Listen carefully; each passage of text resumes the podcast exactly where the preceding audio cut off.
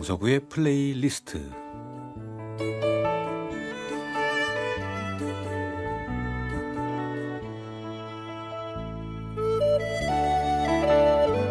제가 살아가면서 느끼는 어떤 저의 생각, 저의 감정, 혹은 오래전에 저의 추억과 아름다운 곡을 엮어 보내드리는 시간입니다. 강석우의 플레이리스트.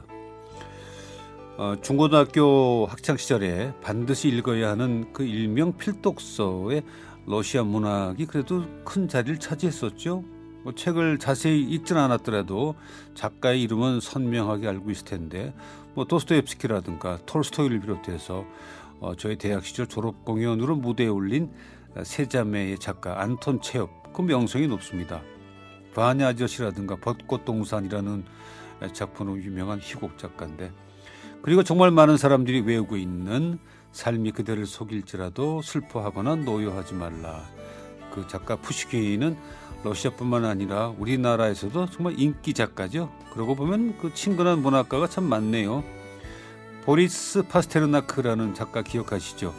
영화 닥터 지바고의 작가인데 또 음악을 좋아하게 되면서 러시아 작곡가 이름을 많이 알게 됐죠. 우선 차이콥스키 이름이 가장 먼저 떠오르고 글린카를 비롯해서 러시아 5인조라는 뭐 보로딘, 림스키 코르사코프, 무소르그스키, 발라키레프 그리고 큐이 뭐 그 외에도 뭐 쇼스타코비치나 프로코피에프 아 그리고 아람 하차투리안 이젠 많이 친근한 러시아의 음악가들입니다. 그리고 상트페테르부르크 음악원과 모스크바 음악원을 만들어서 러시아 음악의 중심이 된 니콜라이 루빈슈타인과 안톤 루빈슈타인 형제 많은 분들이 친숙하게 느낄 겁니다.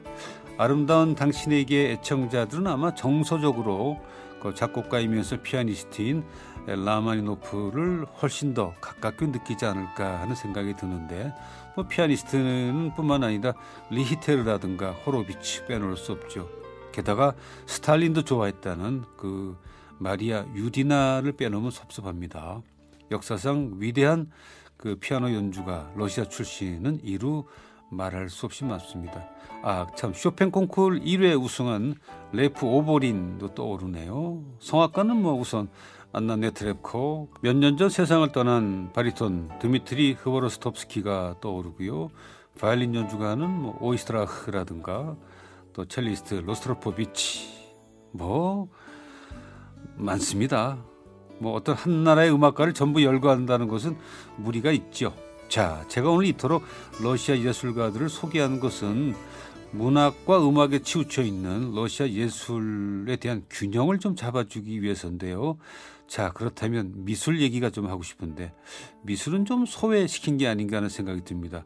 러시아의 미술 하면 누가 떠오르십니까? 물론 전공한 분이라면 뭐 이름을 떠올릴 텐데 아닌 분들은 좀 시간이 필요할지 모르겠습니다. 저는 우선 칸딘스키가 떠오릅니다. 바실리 칸딘스키. 불어 표현이지만 아방갸르드, 그러니까 전위적인 미술가라고 알 수 있습니다. 미술을 크게 나누면 구상과 비구상으로 나눌 수 있는데요. 구상이라는 것은 작품의 대상이 있는 것이고 비구상은 그린 그림의 대상이 없는 것이죠. 보통 추상화라고 하면 이해가 빠르겠죠. 바로 그 추상 미술의 선구자죠.